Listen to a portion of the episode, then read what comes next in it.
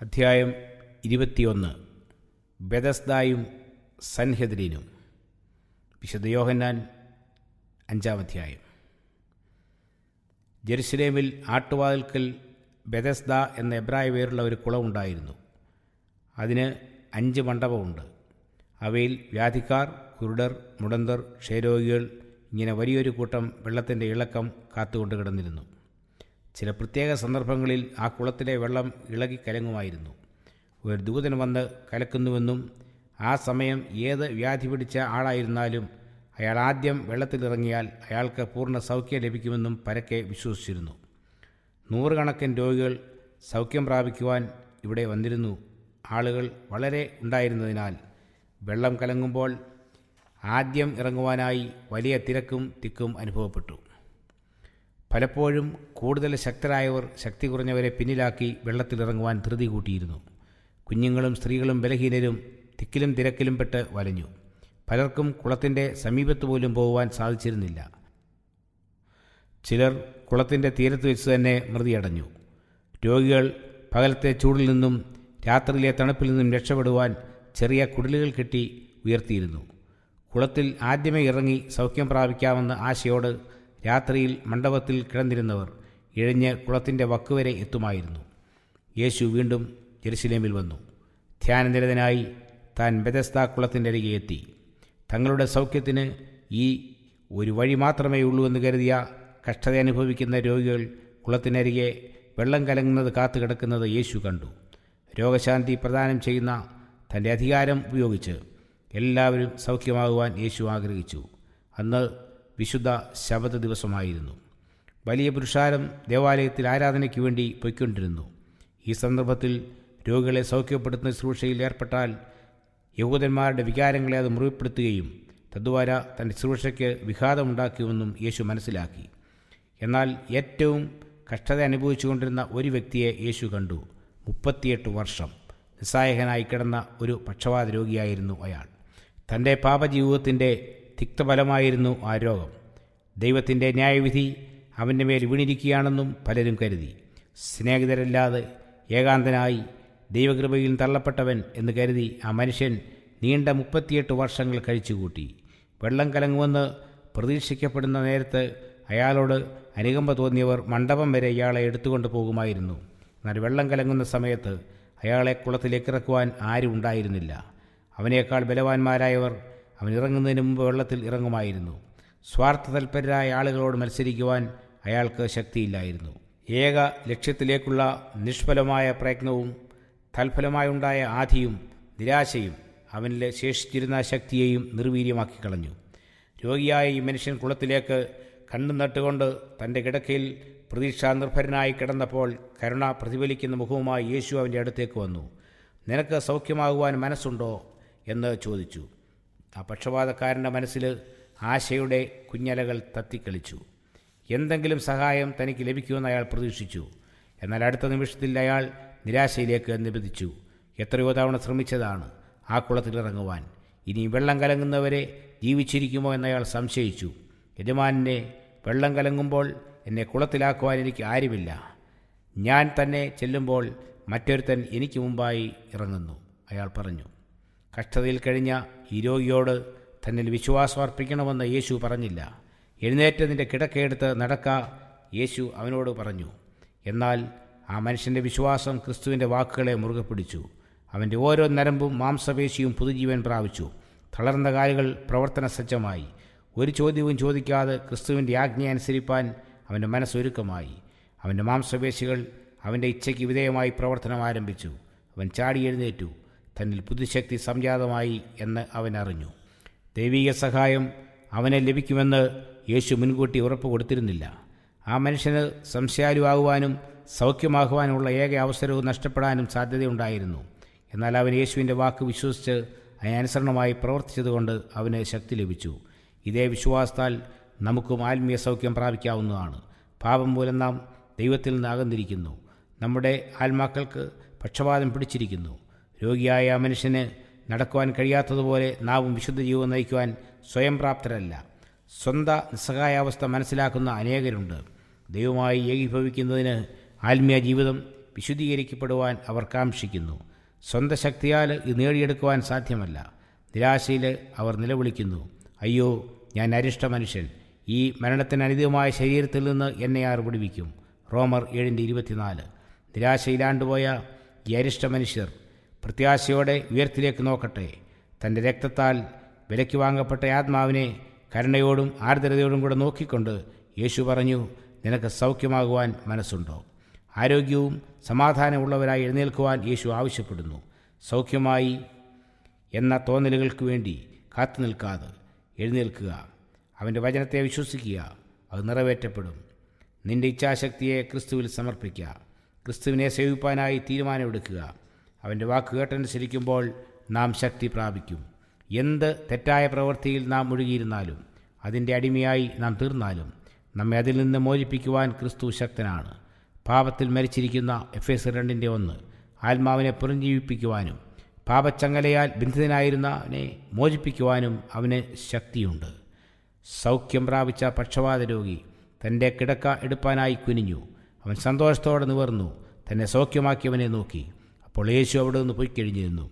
ജനക്കൂട്ടത്തിനിടയിൽ അവൻ മറിഞ്ഞു. യേശുവിനെ ഇനിയും കാണുമ്പോൾ തനിക്ക് തിരിച്ചറിയാൻ കഴിയുമോ എന്ന് അവൻ സംശയിച്ചു. സൗഖ്യം പ്രാപിച്ച മനുഷ്യൻ ദൈവത്തെ സ്തുതിച്ചുകൊണ്ട് സന്തോഷത്തോടെ നടന്നുപോയപ്പോൾ വഴിയിൽ പല പരീശന്മാരെയും കണ്ടു. തനിക്ക് എപ്രകാരം സൗഖ്യം ലഭിച്ചുവെന്ന് അവർ പരീശന്മാരോട് ചോദിച്ചു. തന്റെ കഥ കേൾക്കുവാൻ അവർക്ക് താല്പര്യമില്ല എന്ന് കണ്ടപ്പോൾ അവൻ അതിശയിച്ചു. പുരികം ചുളിച്ചുകൊണ്ട് പരീശന്മാർ അവനോട് ചോദിച്ചു എന്തുകൊണ്ട് നീ ശബദിൽ നിന്റെ കിടക്കയും എടുത്തുകൊണ്ട് നടക്കുന്നു. ദൈവത്തിന്റെ വിശുദ്ധ ദിനത്തിൽ കിടക്കയും എടുത്തുകൊണ്ട് നടക്കുന്നത് വിഹിതമല്ല എന്നവർ അവനോട് കർശനമായി പറഞ്ഞു. അന്ന് ശബദായിരുന്നുവെന്ന് ആ മനുഷ്യൻ തന്റെ സന്തോഷത്താൽ മറന്നുപോയി. ഒരു ദൈവമനുഷ്യന്റെ ആജ്ഞ അനുസരിക്കുന്നത് കുറ്റകരമല്ല എന്നവൻ കരുതി. അവൻ ധൈര്യത്തോട് മറുപടി പറഞ്ഞു എന്നെ സൗഖ്യമാക്കിയവൻ കിടക്കയെടുത്ത് നടക്ക എന്ന് എന്നോട് പറഞ്ഞു. തന്നെ സൗഖ്യമാക്കിയവൻ ആരാകുന്നുവെന്ന് അന്വേഷിച്ചപ്പോൾ ആരെന്ന് വ്യക്തമായി പറയുവാൻ അവനെ കഴിഞ്ഞില്ല. ഒരാൾക്ക് മാത്രമേ ഇത്തരം അത്ഭുതം പ്രവർത്തിക്കാൻ കഴിയുകയുള്ളൂ എന്ന് പുരോഹിത പ്രമാണികൾക്ക് അറിയാമായിരുന്നു. എങ്കിൽ യേശു ആയിരുന്നു ഈ ശബദ ലംഘനത്തിന്റെ പ്രേരകൻ എന്ന് കുറ്റം വിധിക്കുവാൻ അവർക്ക് തെളിവ് ആവശ്യമായിരുന്നു. അവരുടെ നോട്ടത്തിൽ യേശു രണ്ട് കുറ്റങ്ങൾ ചെയ്തതായി അവൻ ആരോപിച്ചു. ശബദിൽ ഒരാളെ സൗഖ്യമാക്കി. രണ്ടാമത് അയാളോട് കിടക്ക എടുത്ത് നടക്കുവാൻ പറഞ്ഞു. അയാളെക്കൊണ്ട് ശബദ് ലംഘിപ്പിച്ചു. യഹൂദന്മാർ ദൈവകൽപ്പനയെ ഏറ്റവും തെറ്റായ രീതിയിൽ വ്യാഖ്യാനിച്ചിരുന്നു. അവർ ദൈവകൽപ്പനയെ ഒരു അടിമതുകം പോലെ ആക്കി തീർത്തു അർത്ഥശൂന്യമായ അവരുടെ മതാനുഷ്ഠാനങ്ങൾ അയൽ രാജ്യങ്ങളുടെ പരിഹാസത്തിന് കാരണമായി.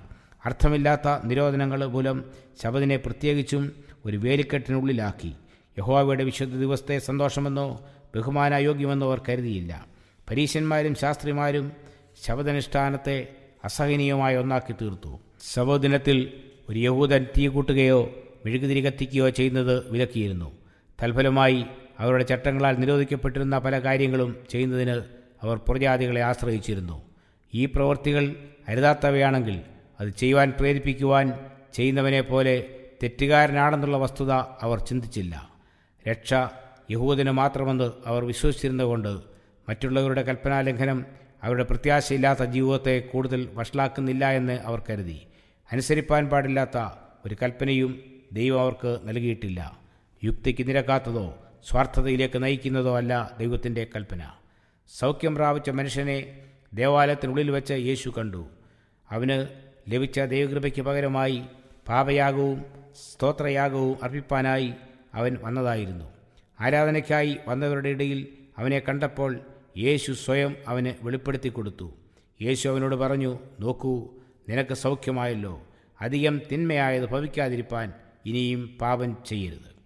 തന്നെ സൗഖ്യമാക്കിയ വ്യക്തിയെ കണ്ടപ്പോൾ അയാൾ വളരെ സന്തോഷിച്ചു. പരീശന്മാർക്ക് ക്രിസ്തുവിനോടുള്ള വിദ്വേഷം മനസ്സിലാക്കാതെ അവൻ ക്രിസ്തുവിനെ പരീശന്മാർക്ക് പരിചയപ്പെടുത്തി കൊടുത്തു.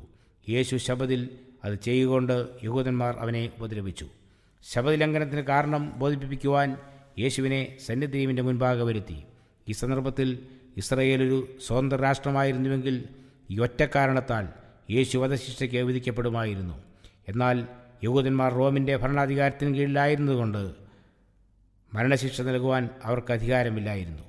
യേശുവിനെതിരായി ഉന്നയിക്കപ്പെട്ട ആരോപണങ്ങൾക്ക് റോമൻ നീതിന്യായ കോടതിയിൽ ഒരു പ്രസക്തിയുമില്ലായിരുന്നു. എന്നാൽ മറ്റു ചില ലക്ഷ്യങ്ങൾ നേടുവാൻ യഹൂദന്മാർ ആഗ്രഹിച്ചു. യേശുവിനെതിരായി യഹൂദന്മാർ പ്രവർത്തിച്ചുവെങ്കിലും ജെറുസലേമിൽ പോലും ജനപിന്തുണ യേശുവിനായിരുന്നു. യഹൂദ പുരോഹിതന്മാരുടെ ഉച്ചത്തിലുള്ളതായ പ്രഭാഷണങ്ങളിൽ താല്പര്യമില്ലാതെയിരുന്ന പുരുഷാരം യേശുവിന്റെ ഉപദേശങ്ങളിൽ ആകൃഷ്ടരായി. അവന്റെ പ്രസംഗങ്ങൾ അവർക്ക് ഗ്രഹിപ്പാൻ എളുപ്പമായിരുന്നു. അവന്റെ വാക്കുകൾ അവർക്ക് സന്തോഷവും ആശ്വാസവും പ്രദാനം ചെയ്തു. ദൈവസ്നേഹമെന്തെന്ന് തന്റെ കേൾവിക്കാർക്ക് യേശു വ്യക്തമാക്കി കൊടുത്തു.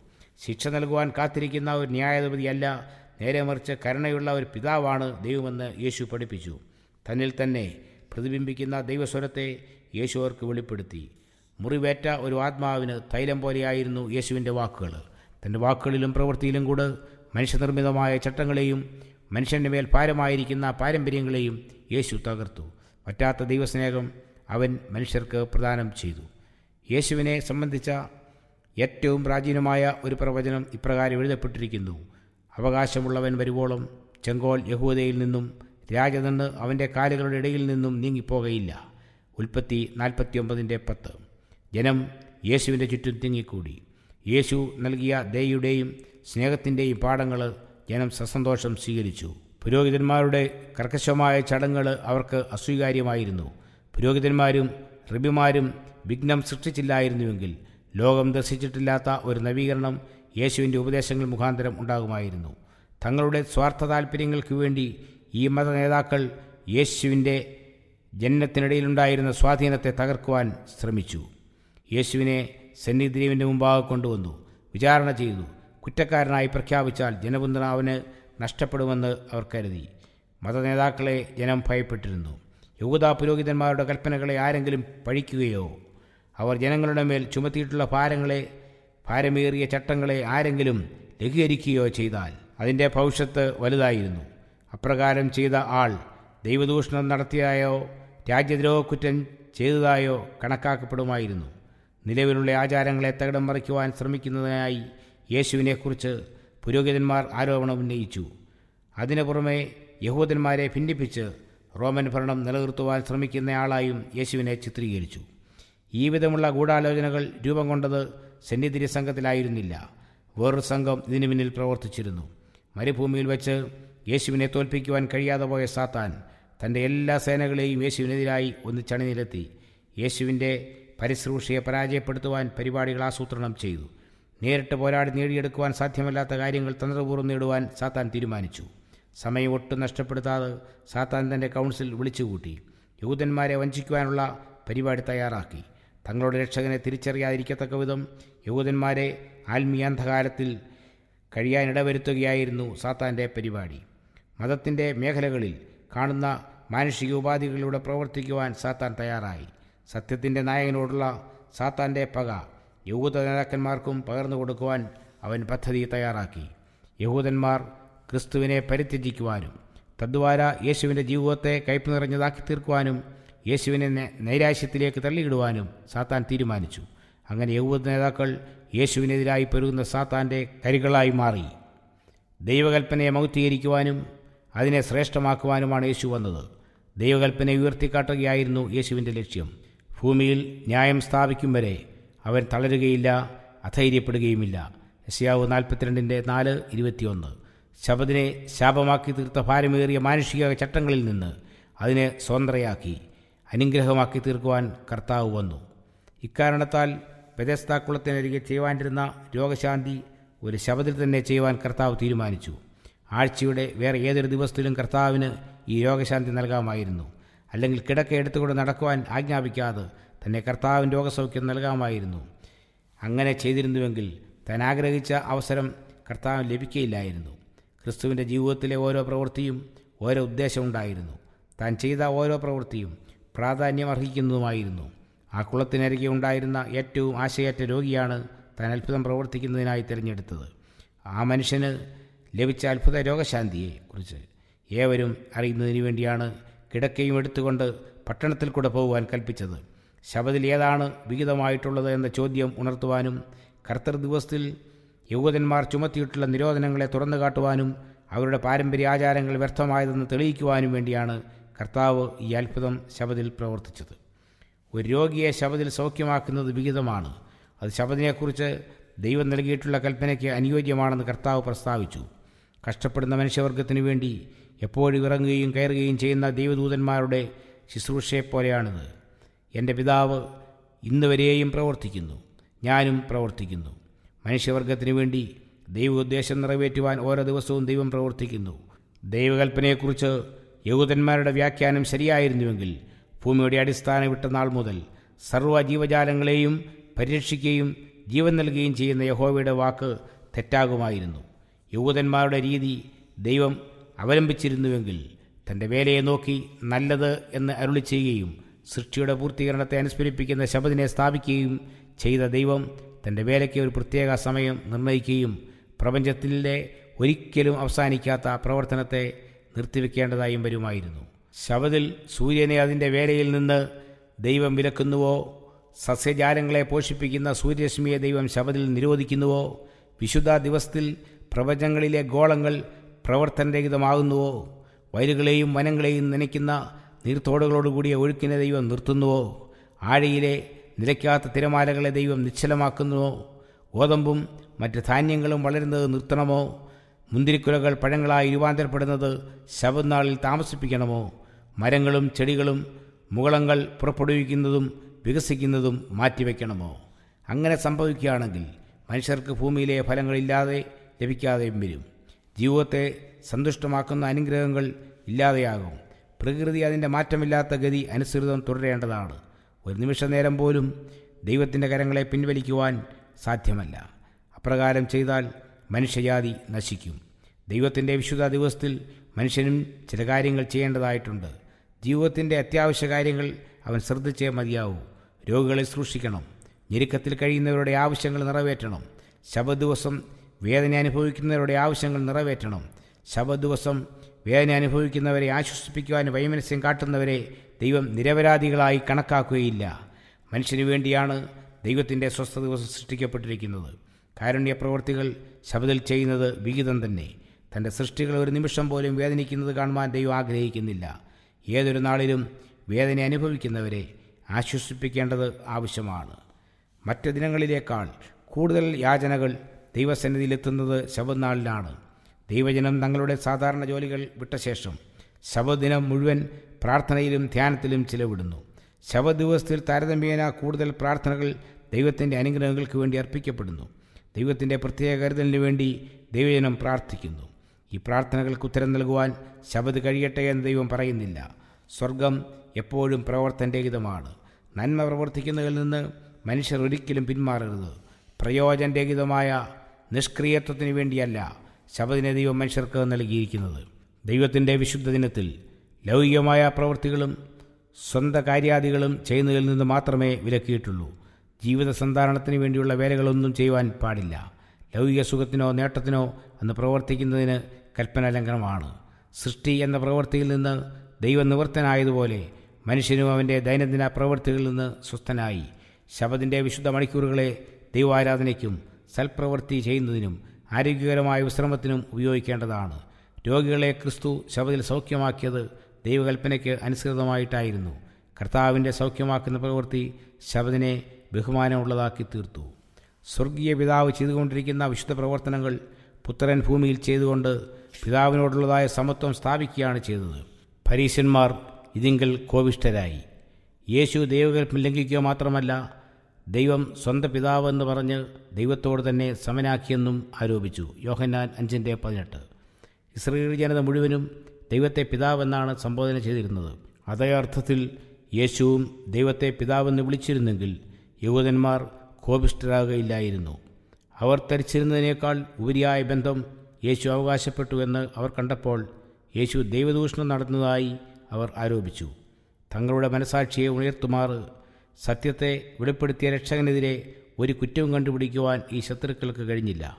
തങ്ങളുടെ പാരമ്പര്യങ്ങളും ആചാരങ്ങളും മാത്രമേ അവർക്ക് ഉയർത്തിക്കാണിപ്പാനുണ്ടായിരുന്നുള്ളൂ. എന്നാൽ അവരുടെ വാദഗതികളെല്ലാം ദൈവജനത്തെ അടിസ്ഥാനമാക്കിയുള്ള കർത്താവിന്റെ സംസാരത്തോട് നിഷ്പ്രഭമാക്കി. പ്രകൃതി നിയമങ്ങളും യഹൂദന്മാരുടെ ഉപദേശങ്ങൾക്ക് വിരുദ്ധമായിരുന്നു.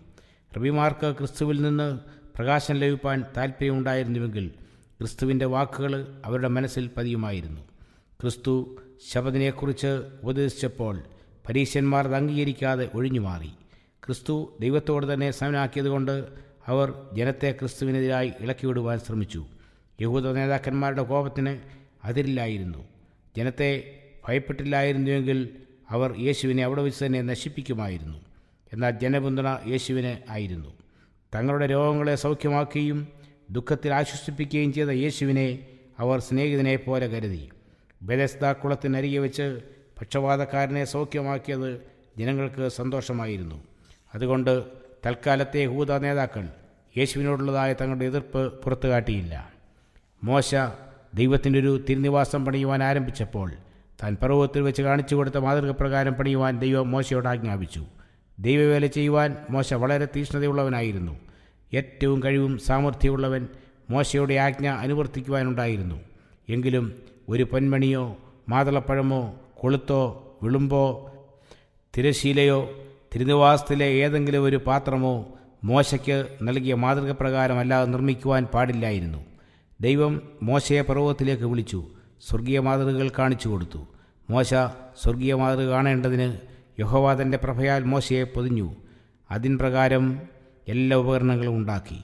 തനിക്ക് ഒരു തിരുനിവാസം ഉണ്ടാക്കുവാൻ തന്റെ കൽപ്പന പ്രകാരം തുനിഞ്ഞ ഇസ്രയേൽ മക്കൾക്ക് യഹോവ തന്റെ തേജസ്സേറിയ സ്വഭാവം വെളിപ്പെടുത്തി.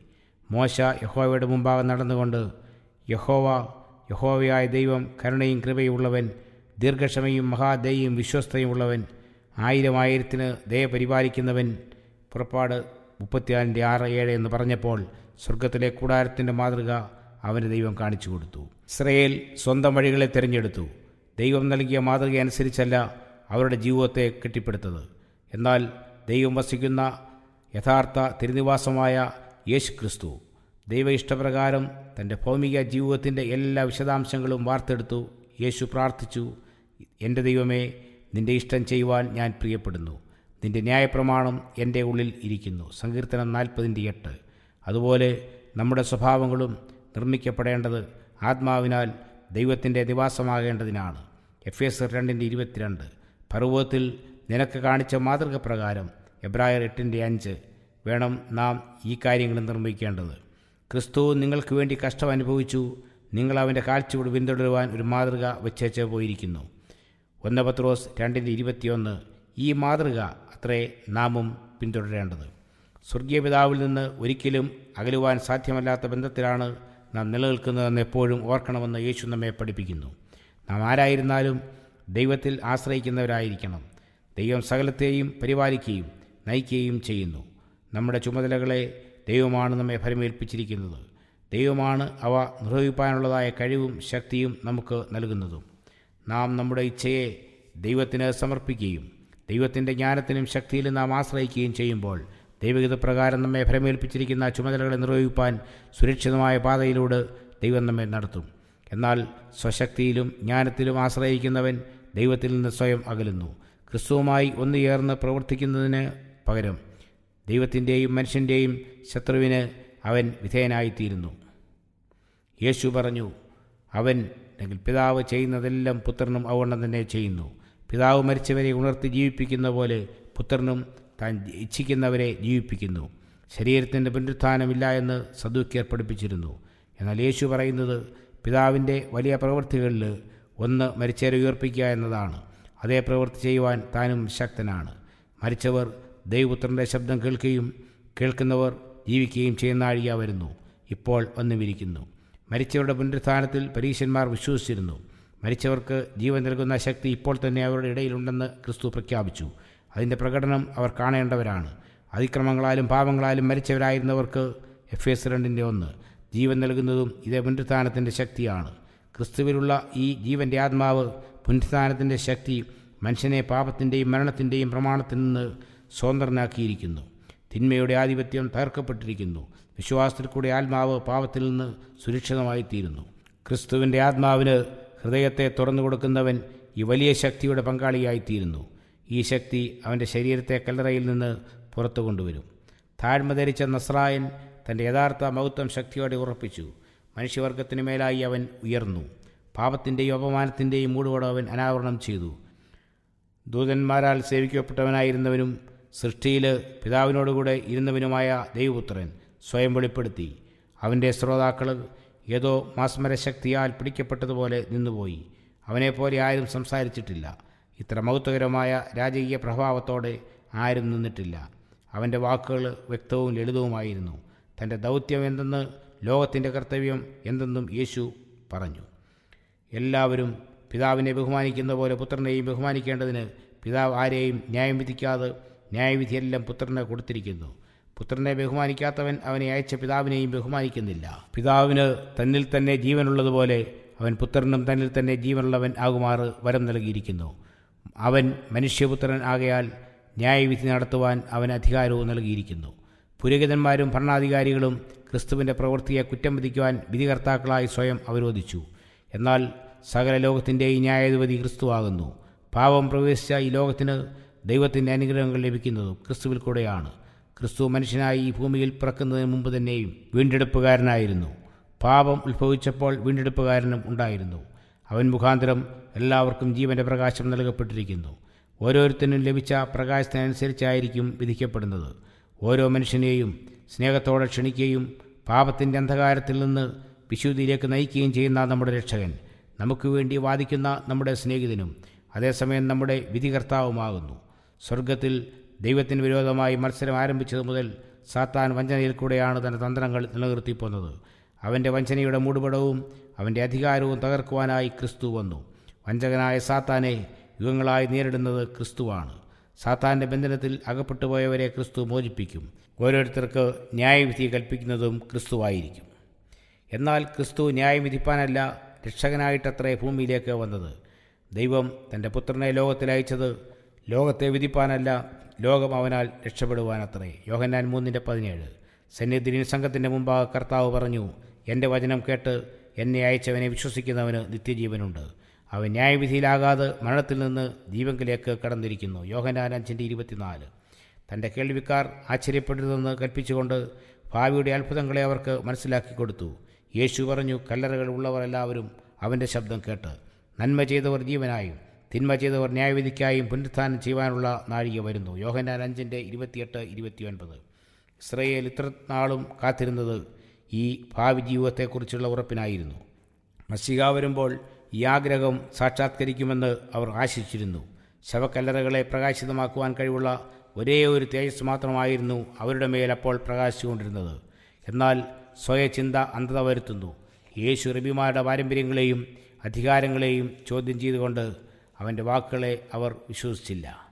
യേശുവിന്റെ വാക്കുകൾ സന്നിധിനി സംഘത്തിൽപ്പെട്ടവരുടെ മനസ്സിൽ പതിയുവാൻ ആ സന്ദർഭവും സ്ഥലവും ആ സംഘത്തിലുണ്ടായിരുന്നവരുടെ മാനസികാവസ്ഥയും വളരെ അനുയോജ്യമായിരുന്നു. ഇസ്രയേലിന്റെ വീണ്ടെടുപ്പുകാരൻ എന്ന അവകാശം ഉന്നയിച്ച കർത്താവിനെ ഇല്ലായ്മ ചെയ്യുവാൻ ഇസ്രയേലിലെ ഉന്നത നേതാക്കൾ ശ്രമിക്കുകയായിരുന്നു. ശബദ് കൽപ്പന ലംഘിച്ചു എന്ന ആരോപണവുമായി വന്ന ഭൗമിക നീതിന്യായ കോടതിയുടെ മുമ്പാകെ വിശദീകരണം നൽകുവാൻ ശബദിന്റെ കർത്താവായ യേശു നിർബന്ധിക്കപ്പെട്ടു. നിർഭയനായി തന്റെ ദൗത്യത്തെക്കുറിച്ച് യേശു പറഞ്ഞപ്പോൾ സന്നദ്രീം സംഘത്തിലെ അംഗങ്ങൾ കോപത്തോടുകൂടി അവനെ നോക്കി. യേശുവിന്റെ വാക്കുകളിൽ ഒരു കുറ്റവും കണ്ടുപിടിക്കുവാൻ അവർ കഴിഞ്ഞില്ല. റബിമാരും പുരോഹിതന്മാരും തന്നെ തടസ്സപ്പെടുത്തുവാൻ ശ്രമിച്ചപ്പോൾ അതിനവർക്ക് അവകാശമില്ല എന്ന് കർത്താവ് പറഞ്ഞു. അതിനുള്ള അധികാരം അവർക്ക് നൽകപ്പെട്ടിട്ടില്ല എന്ന് കർത്താവ് പറഞ്ഞു. അവരുടെ അഹന്തയും ധിക്കാരവുമായിരുന്നു അവരുടെ അവകാശവാദത്തിന്റെ അടിസ്ഥാനം. അവർ തന്റെ മേൽ ആരോപിച്ച കുറ്റങ്ങളിൽ നിന്ന് തന്നെ മോചിപ്പിക്കണമെന്ന് അപേക്ഷിക്കാനോ അവരുടെ താക്കീതുകൾക്ക് വഴങ്ങുവാനോ ക്രിസ്തു തുനിഞ്ഞില്ല. യഹൂദന്മാർ തന്റെ മേൽ ആരോപിച്ച ആരോപണങ്ങൾക്ക് ക്ഷമയാചിക്കുവാനോ തന്റെ പ്രവൃത്തിയെ ന്യായീകരിക്കുവാനെന്നവണ്ണം വിശദീകരണം നൽകുവാനോ കർത്താവ് ശ്രമിച്ചില്ല. നേരെ മറിച്ച് അവരുടെ കുറ്റങ്ങളെ ചൂണ്ടിക്കാണിപ്പാൻ കർത്താവ് ആ സന്ദർഭം ഉപയോഗിച്ചു.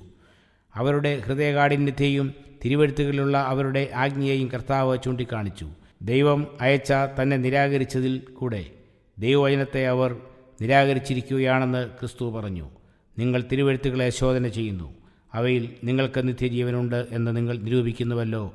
അവ എനിക്ക് സാക്ഷ്യം പറയുന്നു. യോഹന്നാൻ അഞ്ചിന്റെ മുപ്പത്തി ഒൻപത് പഴയ നിയമ എഴുത്തുകൾ ചരിത്രമോ ഉപദേശമോ അഥവാ പ്രവചനമോ എന്തു തന്നെയായിരുന്നാലും അവ ദൈവപുത്രന്റെ പ്രകാശം പ്രതിഫലിപ്പിക്കുന്നവയാണ്. അത് യഹൂദാമതത്തിന്റെ മുഴുവൻ സാരാംശവും സത്യദൈവത്തെ അനുസരിച്ചിരിക്കുന്ന കാലം വരെ സുവിശേഷത്തെ ചൂണ്ടിക്കാണിക്കുന്ന ഒരു സംക്ഷിപ്ത വചനവുമായിരുന്നു. സകല പ്രവാചകന്മാരുടെയും സാക്ഷ്യം ക്രിസ്തുവിനെക്കുറിച്ചായിരുന്നു. പിൽക്കാലത്ത് സ്ഥാപിതമായ പൗരോഹിത്യാചാരങ്ങൾ കൂടിയും വീണ്ടെടുപ്പുകാരനായ ക്രിസ്തുവിന്റെ പാതയെ സ്വർഗീയ പ്രഭ പ്രകാശിതപൂരിതമാക്കി. ഭാവിയിൽ സംഭവിക്കാനുള്ള കാര്യങ്ങൾ അത്ഭുതകരമായ രീതിയിൽ തങ്ങളുടെ മുമ്പിൽ കൂടെ കടന്നുപോയപ്പോൾ പ്രവാചകന്മാർ യേശുവിന്റെ ഭൂമിയിലേക്കുള്ള വരവിനെ മുൻകൂട്ടി കണ്ടു. ബേദലഹേമിലെ നക്ഷത്രവും അവകാശവുമുള്ളവൻ വരുന്നതും അവരുടെ പ്രത്യാശയായിരുന്നു.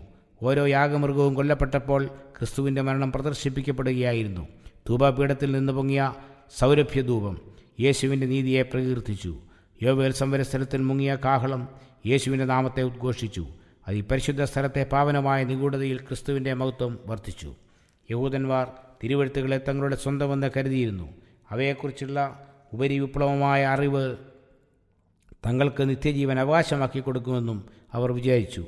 യേശു അവരോട് പറഞ്ഞു അവന്റെ വചനം നിങ്ങളുടെ ഉള്ളിൽ വസിക്കുന്നതുമില്ല. യേശുവിന്റെ വചനത്തെ തിരസ്കരിച്ചതിൽ കൂട്. യേശുവിനെയും അവർ നിരാകരിച്ചു. ജീവൻ പ്രാപിക്കേണ്ടതിന് എന്റെ അടുക്കൽ വരുവാൻ നിങ്ങൾക്ക് മനസ്സില്ല. ഞാൻ മനുഷ്യരോട് ബഹുമാനം വാങ്ങുന്നില്ല യേശു പറഞ്ഞു. സെന്നിദ്രീം സംഘത്തിന്റെ അംഗീകാരമോ അനുമതിയോ യേശു ആഗ്രഹിച്ചില്ല. അവരുടെ അംഗീകാരത്തിൽ കൂടെ യേശുവിന് പ്രത്യേകിച്ച് ഒരു ബഹുമതിയും ലഭിക്കുവാനില്ലായിരുന്നു. സ്വർഗത്തിന്റെ അധികാരവും ബഹുമാനവും യേശുവിനുണ്ടായിരുന്നു. യേശു ആഗ്രഹിച്ചുവെങ്കിൽ ദൈവദൂതന്മാരുടെ ശ്രൂഷ തനിക്ക് ലഭിക്കുമായിരുന്നു. തന്റെ ദൈവീക പദവിയെക്കുറിച്ച് പിതാവ് വീണ്ടും സാക്ഷിക്കുമായിരുന്നു. എന്നാൽ ഇസ്രയേൽ തന്നെ തിരിച്ചറിയുന്നതിനും അങ്ങനെ അനുഗ്രഹീകൃതമായി തീരുന്നതിനും യേശു ആഗ്രഹിച്ചു. ഞാൻ എന്റെ പിതാവിന്റെ നാമത്തിൽ വന്നിരിക്കുന്നു. എന്നെ നിങ്ങൾ കൈക്കൊള്ളുന്നില്ല. മറ്റൊരുത്തൻ സ്വന്തം നാമത്തിൽ വന്നാൽ അവനെ നിങ്ങൾ കൈക്കൊള്ളും.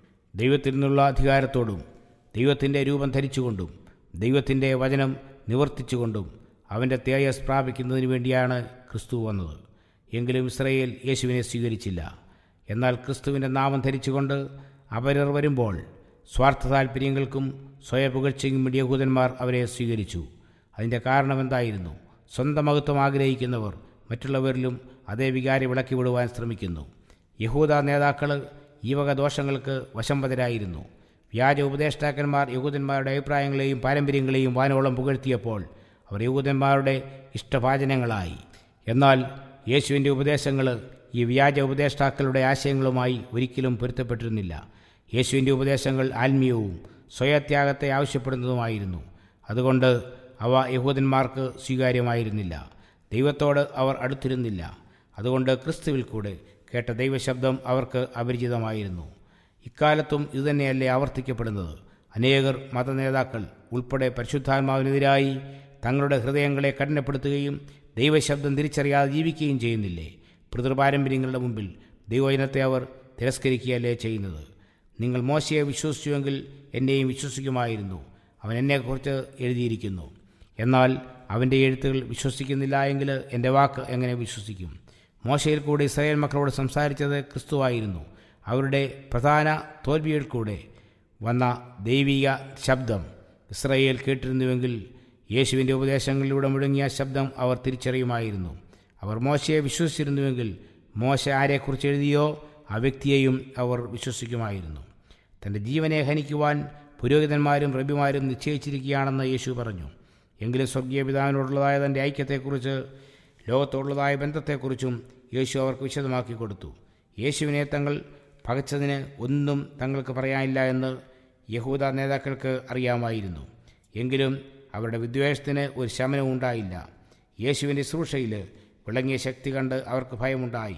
യേശുവിന്റെ ക്ഷണം അവർ തിരസ്കരിച്ചു. അധികാരത്തിലേക്ക് അവർ നിലംപതിച്ചു. യേശുവിന്റെ അധികാരത്തെ തകർക്കുവാനോ ജനങ്ങളെ യേശുവിൽ നിന്ന് അകറ്റുവാനോ കഴിയാതെ യഹൂദ നേതാക്കൾ പാടെ പരാജയപ്പെട്ടു. യേശു അവരുടെ മനസാക്ഷിയെ ചോദ്യം ചെയ്തപ്പോൾ അവർ കളവില്ലാത്ത കുറ്റബോധമുണ്ടായി എന്നാൽ അവർക്ക് യേശുവിനോട് വിദ്വേഷം വർദ്ധിക്കുകയാണുണ്ടായത് യേശുവിനെ കൊല ചെയ്യുവാൻ അവർ തീരുമാനിച്ചു. രാജ്യമെമ്പാടും തങ്ങളുടെ അനുയായികളെ അയച്ച് യേശുവിനെതിരായി ജനങ്ങൾക്ക് മുന്നറിയിപ്പ് നൽകി. യേശുവിനെ അനുധാവനം ചെയ്യുവാൻ ചാരന്മാരെ അവർ അയച്ചു. കുരിശിന്റെ നിഴലിലേക്ക് കർത്താവ് നീങ്ങിക്കൊണ്ടിരുന്നു.